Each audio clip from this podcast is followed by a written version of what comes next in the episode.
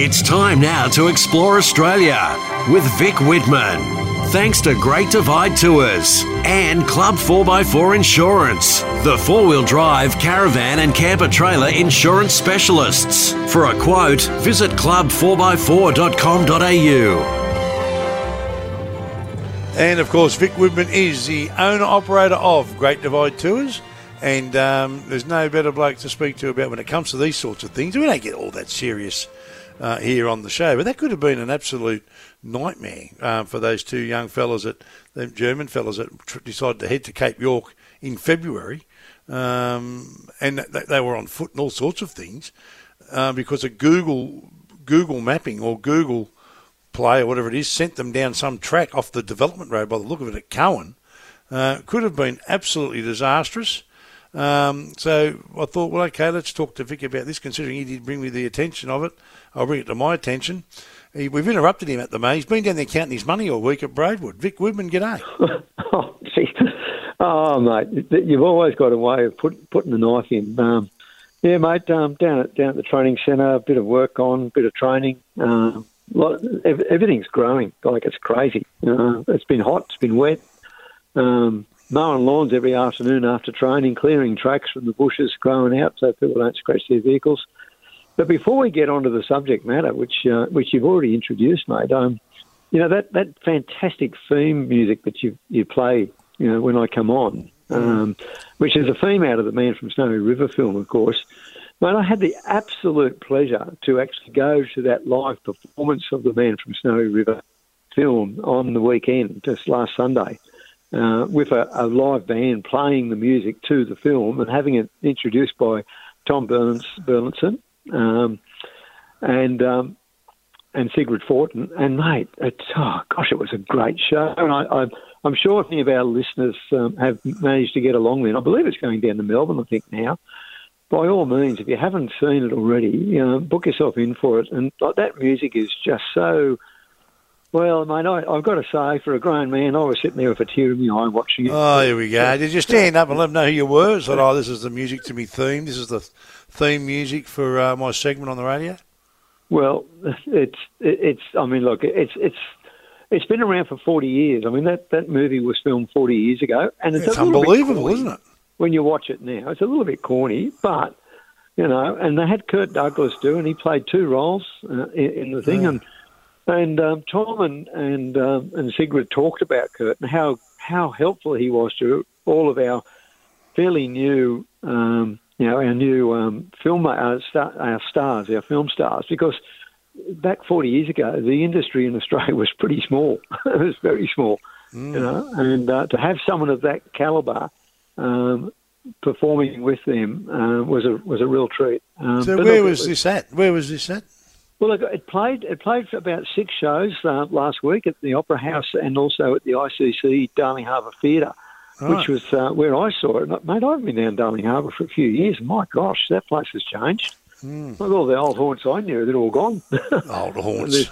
all these new buildings up there, oh, well, you know, the entertainment centre and the, mm. you know, the old convention centre and all those shops, they're all gone. And there's new, all these new buildings there. And there was a lot of people. I mean, you know, my, my little my little grandson got taken into into town the other day, in the first trip into the city, and he described, he's five years old, he described them as a herd of humans when he saw all the people in the city. Yeah, right. Which uh, I can understand that, you know, being a five year old, seeing that number, that many people all at once uh, on a street would have been pretty, um, pretty daunting. But look, it's good to see that, you know, it shows you how much we're back into the full swing of life after the, those COVID years. Um, everybody's out mixing around. Um, and, uh, but look, then that news item came up about these two German tourists. Like they nearly died.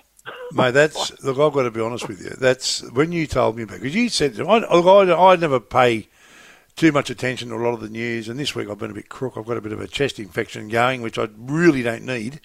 Um, Harry, play the violin, mate. yeah, on, get Harry. it out, Harry. Get, it out. The, the two-fingered violin, mate. Anyway, yeah, so anyway, but then you told me about it, so I had a look, and I went, mate, you got to be joking. I know. I, know. I mean, do you know what needs to happen, Vic? Because you think. Well, I don't know too many people. I mean, there is a few I do know. Oh, Jace Andrews loves the Cape in wet season. There is a few. But mate, who would you head to the Cape now in February? Now, you're an experienced traveller. You're probably one of the most experienced off-road travellers in Australia. Not a chance, mate. Not a chance. Now, Like, uh, I, I just can't even believe that they contemplated that that would be something they could do. Um, uh, let alone going so ill prepared that they were just operating off off Google directions, Google Map directions. You know, and you know Google says turn left here, so they turn left and they drive for sixty kilometres into a national park on a, a very beaten up four wheel drive track, given the wet season, until they eventually get bogged and then they'd try and walk their way out, which eventually they did. They had to backtrack back out to the town of Coen. But, you know, they, they were trying to get across flooded rivers on logs and, you know, they sighted crocodiles and wild pigs. I mean, like, the, the, how they didn't perish, mate, is a miracle, is all Yeah. I can say. Absolutely. Because they, they were out there for, I think it was 10 days. They were wandering around. I mean, that's a long while. And unfortunately, uh, Duck, you know, they're not the only ones that this happens to. And I mean, years ago, there was a, a German couple who headed out of William Creek in December to go out to Lake Eyre. And, uh, and they, they got stuck in sand purely because they didn't understand how the four drive system worked in their car. And the young lady perished. Um, the guy survived, but the young lady perished. There's still a memorial Terrible. on the road out out to ABC Bay, out of William Creek, and you know th- th- they've paid the full price. But again, there's no way I'd be going out to Lake Eyre or William Creek in December or January. Like it's just. You know, it's all right if you live out there and you're used to it, but but for people like you know the vast majority of us that live on the eastern seaboard or around the coast, anywhere around the coast, hmm. or the high country, the highlands of, of, of Australia, we're we're just not used to that kind of heat. You know, like we get a hot day, you know, of 32, th- sorry, 38 degrees, and we're sitting in the shade, you know, Yeah. exasperated. But you know, the people who live out at Birdsville, I mean, you know, they're they're used to that that heat. But when we talk about the people who live at Birdsville in summer, you know, you'd be lucky if there's 100 people in Birdsville. Yeah. Um, so, you know, it's. But the other thing, Duck, that just blew me away is that that they were allowed to go up there. I mean, surely people spoke to them and said, "What are you doing? Where are you going?" You know, surely Well, they would have been. They would have been fueling up on the way up. I mean, the thing. Yeah. The You know, thing is- isn't there an obligation for other people to "Hey, listen, do you, do you really understand what you're heading into?" I mean, I doubt that whole Cape York Development Road would have been opened anyway. I mean, it's in it's in the wet season. I would have thought it was all closed and flooded. You know, Yeah, it's, it's, Um, quite, it's quite different. I mean, the thing is, I mean, you know, I saw them. I mean, I, was, I watched the interview with one of them or with them, and Yeah. they look like pretty good blokes. But they just, Well, they I mean, so like they've obviously come out yeah. here on a holiday and not knowing, not Yeah. understanding how you know what this country is like. yeah. And to head up there to Bamaga from Cairns in February is lu- is ludicrous. And I think what needs to happen is at the information centres or even at some of these backpacker places where they stay or whatever, there needs to yeah. be some information leaflets or something and some education on listen, if you're going to Australia in summer, these are the places to avoid. I mean, how they never got eaten by crocodiles is beyond me. They're swimming across Well- rivers, creeks. Uh, yeah, Oh, and- mate, seriously. you know, I mean, the, the heat, you know, the rain, the floods. Um, I mean, they were so. I mean, seriously, they were so lucky. They were so lucky. And um, and the other thing is, you know, I mean, to people's. I mean, we we hear it all the time about people following Google in, instructions, and and like even when people come down to our training centre, you know, they come down from Sydney down to where we are. We're, we're between Canberra and, and Bateman's Bay, just just north of the town of Braidwood. And we have to tell people not to follow their Google Maps because if you've got in your Google instructions or in your you know your, your car information that you know your, your, your navigation system that you know use use unsealed roads, well, good old Google just works out the shortest, most direct route, which which in our case it brings them across a dirt road for about 50 kilometres and to a creek crossing and a, a pretty major river crossing on the Shoalhaven uh, which you know more, more times than not lately it's it's been in flood and been impassable. You know, and and even though we we put notes, you know, do not follow your Google navigation equipment all the way direct to the training centre. Make your way to Braidwood first on the highway, and then follow it because then you come straight up the main Nerriga Road to us. you know, we still get people turn up late. Oh, why are you late? Oh, I got down to a flooded river. Oh, so you didn't read my notes. you know, so, you know, uh, and I, I think Google might also need to take a bit of responsibility. But how many times have you heard that people have driven off into the desert or into a, you know, a dead end track or off the end of a pier? I mean, I heard that happen once up at Bribie Island or one of those or Moreton Island. the people drove down and literally drove off the end of the pier because it said go to where the ferry is, and the ferry wasn't there, and they drove off the end. Maybe that's an urban myth. I don't yeah, know. yeah, I'm not sure about that one, but I mean, then, well, what it does, it brings us to our point here. I mean, so what it does, it brings us to my next point. What sort of mapping and sat navs should you use, Vic? I mean, we all. I mean, I run HEMA maps. I mean, I've got the Road Atlas, which I think I remember you were telling me that you know every four wheel drive should have one of them under the seat, the four wheel drive Road Atlas, you know, ten years ago. Yeah. Um, and the HEMA systems are pretty good. There are others. Um, we're experienced. I mean, you know, we get out there a bit. We don't go out without this stuff and maps. Um, but to yeah. turn up to a foreign country, you would be going there with and getting whatever maps so that you know as, as much information as you could, not relying simply straight on. I know Google's a good thing, and uh, yeah. I mean I use Google all the time. But when it comes to and I think everybody does. I mean, you want to research something, you can look it up on Google.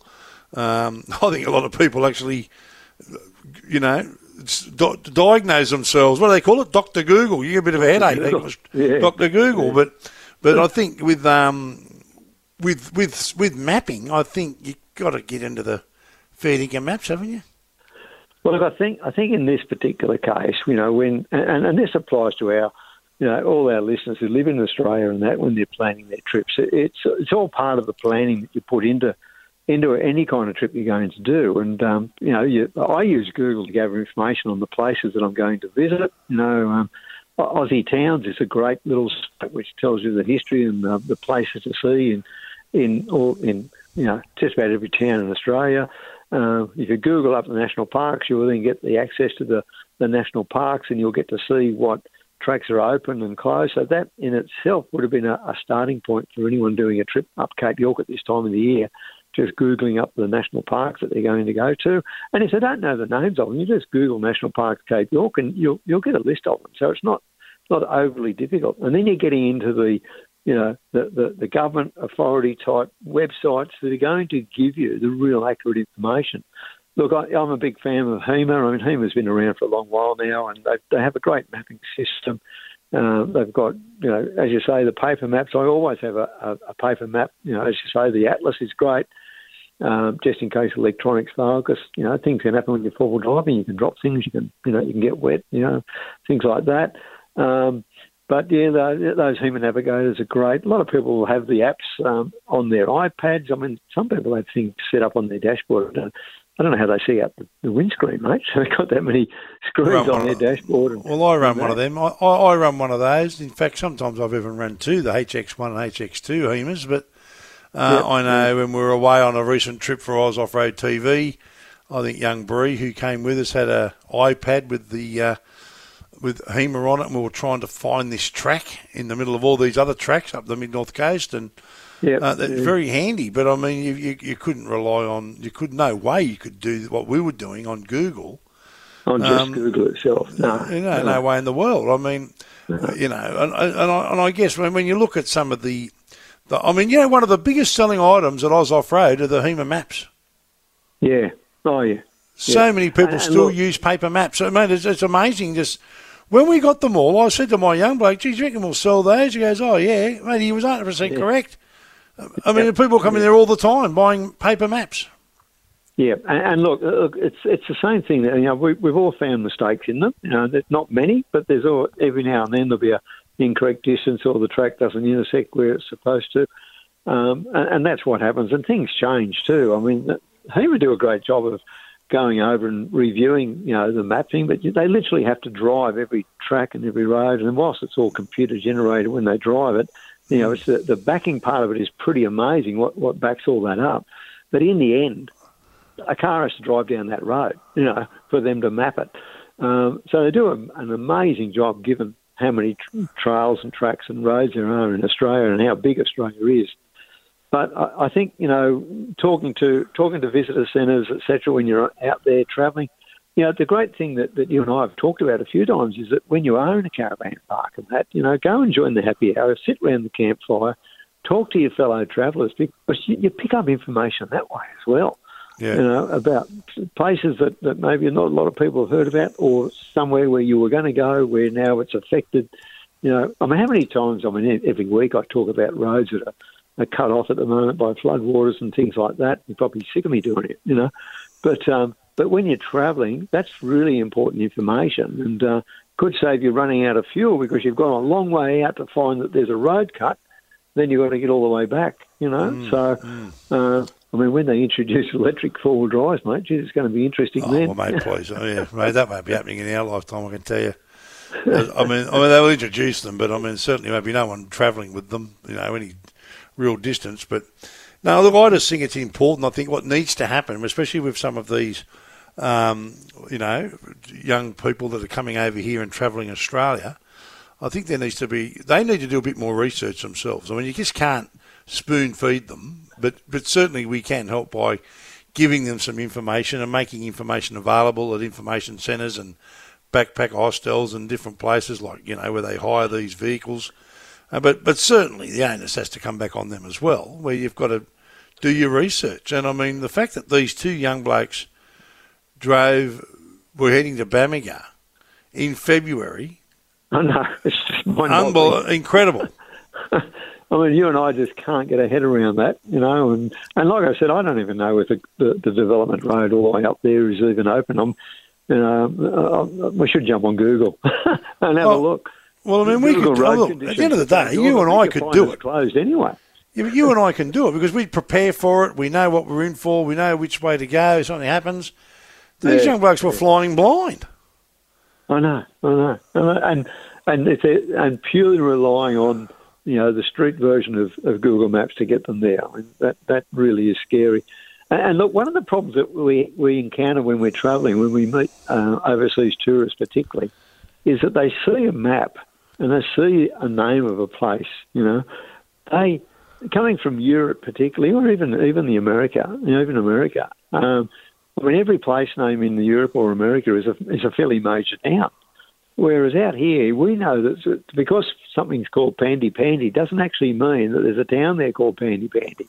You know, you get to Pandy Pandy, and you're lucky if you can even find, you know, a, a homestead, let alone a town. And and I've had people tell me before in places like there's now a Pink Roadhouse, you know, how foreigners come in and they say, "Oh, I'm going to get fuel at Mount Dare, at the town."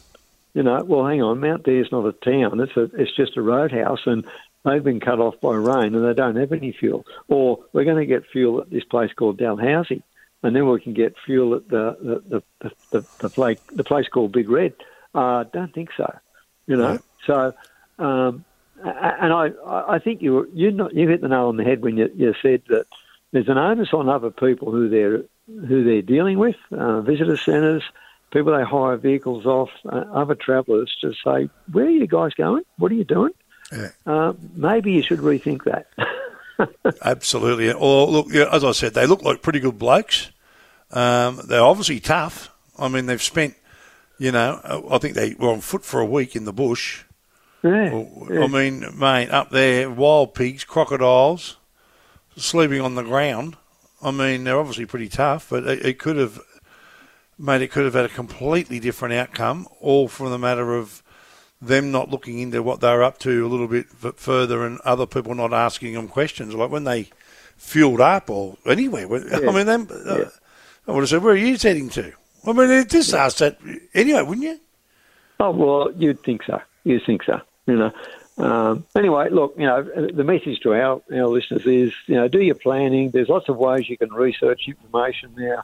You can equip yourself with some really good mapping devices and, and paper maps as well, um, and and plan ahead. You know, don't leave it to the last minute. Work out what's what's going on.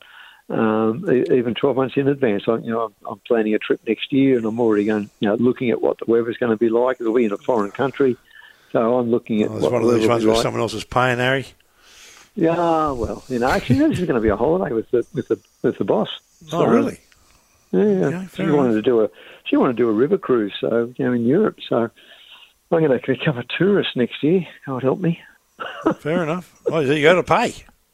Yeah, That was, of course, Vic Widman, Great Divide Tours, 4wd.net.au. A serious Vic Widman this week, and for good reason, as we said. I mean, it could have been a completely different outcome for those two young blokes. As I said, they looked like pretty good blokes, and I think they were, you know, I mean, the, the, when I saw them, they were in Sydney, and, you know, thinking, yeah, good as it here? Um, it could have been a completely different outcome for them, and not just them, but their families and friends and everyone else. And um, but anyway, it was a happy ending to what could have been a, a disaster. So, but I thought we'd better touch on that. And look, if you are travelling, look at the time of year you're heading, because I mean, there's a lot of new people doing this at the moment. People, there are people who just bought caravans a year ago, or just out of COVID, who haven't travelled to some of these places. Look at, I, I met some people the other day that were heading straight up in that direction. I said, geez, it's a bit early to be heading up there. And um, and they said, why is that? I said, well, it's, it's, mate, it's under wet season. But anyway, you need to um, do your do your homework and uh, and look at this. And uh, it could have been a completely different story for those two blokes. But anyway, luckily and happily it wasn't, which is why we had a serious conversation with Vic this week and hardly recognised him really. 4wd.net, you know, because normally he's talking dribble. 4wd.net.au is his website. You can simply Google Great Divide Tours. Go. That's what they should have done. They should have went with Vic because he would have taken them somewhere on a real adventure, and they would have been a hell of a lot. That is for sure. And maybe some driver training mightn't have helped as might have helped them as well. So 4wd.net.au or just jump on Great Divide Tours and Vic Widman will sort you out. He's the best in the business.